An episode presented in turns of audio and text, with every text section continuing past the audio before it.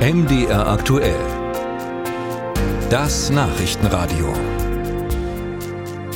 Es gibt ja auf Bundesebene einen Antisemitismusbeauftragten, aber es gibt bislang keinen Beauftragten, der oder die sich mit antimuslimischen Haltungen beschäftigt.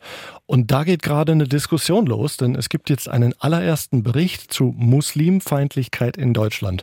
Und der konstatiert, dass jeder Zweite islamophobe Aussagen zustimmt. So wird muslimischen Frauen beispielsweise generell häufig nicht abgenommen, dass sie selbstbestimmt handelten und muslimische Männer werden oft als generell gewalttätig wahrgenommen. Über solche Befunde kann ich jetzt reden mit Ahmed Mansour. Er ist Psychologe und Geschäftsführer der Mansour-Initiative für Demokratieförderung und Extremismusprävention und bei uns am Telefon. Ich grüße Sie. Guten Abend, ich freue mich. Herr Mansour, wenn man eine Frau mit Kopftuch, die hinter einem bärtigen Mann herläuft, unterstellt, sie sei nicht selbstbestimmt, ist man dann schon islamfeindlich? Ich glaube es nicht. Also in dem Moment, wo wir verallgemeinern, wo wir sozusagen aus unseren Vorurteilen her entscheiden, wie die Menschen sind, dann glaube ich schon, dass es rassistisch und äh, äh, feindlich, ob das islamfeindlich, ob das ausländerfeindlich, ist eine andere Sache. Und ich glaube, wir äh, müssen vorab sagen, wir haben islamfeindliche Einstellungen in Deutschland. Das haben wir in Halle beim Terroranschlag sehr deutlich gesehen. Das haben wir gestern in Schweden gesehen, wo jemandem den Koran verbrennen möchte. Und das sehen wir tagtäglich. Und trotzdem, glaube ich, muss eine Gesellschaft in der Lage, Probleme und Herausforderungen anzusprechen. Und ja, es gibt Probleme mit der Gleichberechtigung. Es gibt Probleme mit der Gewaltbereitschaft mancher Islamisten. Und darüber darf und soll eine Gesellschaft offen reden können. Mhm. Und wenn wir uns äh, diesen Befund anschauen, ähm, den wir jetzt kennen, also wenn der Bericht sagt, jeder oder jede Zweite habe muslimfeindliche Ansichten, stimmen Sie dem Befund soweit erstmal zu? Ist das auch Ihr Eindruck? Also insgesamt, wenn ich in Runden bin, wo über Islamfeindlichkeit oder über Rassismus äh, gesprochen wird, dann habe ich manchmal Angst bekommen von Deutschland. Das ist nicht die Erfahrungen, die ich mache. Dann ich treffe auf eine sehr heterogene Gesellschaft, ob das die Muslime oder die Mehrheitsgesellschaft, ob das Menschen, die hier geboren oder dazugekommen. Und ich treffe auf Menschen, die oft sehr reflektiert mit ihren Vorurteilen gehen. Und Deutschland versucht, Rassismus abzubauen und die tut das viel besser als viele andere anderen Ländern der Welt, auch übrigens im Nahen Osten oder in Afrika oder in Nordamerika oder Südamerika.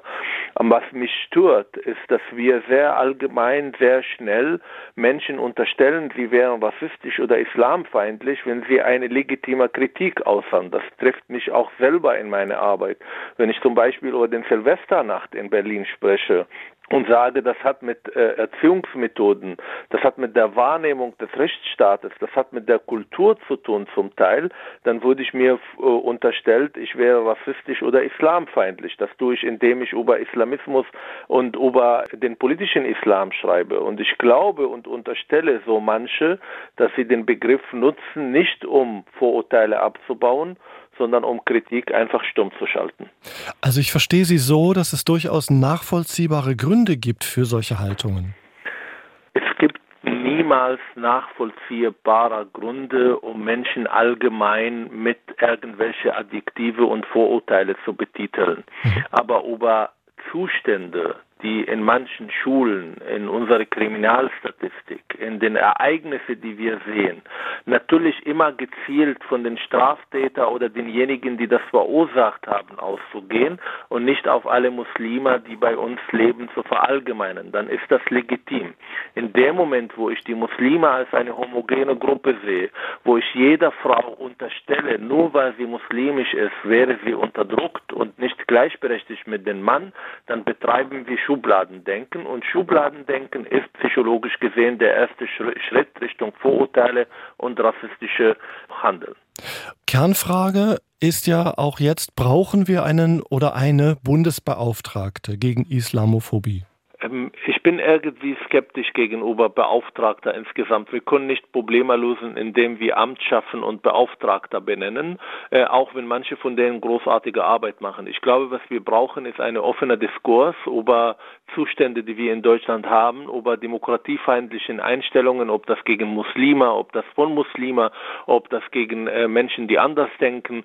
Und das ist eine Aufgabe, die löst man nicht mit einem Beauftragter, sondern man löst sie durch Bildung, man löst sie durch die Medien man Lutfi, indem man einen offenen Diskurs und ein ehrlicher Diskurs über solche Zustände auch äh, führt und viele Menschen erreicht und nicht nur diejenigen, die in der Politik aktiv sind.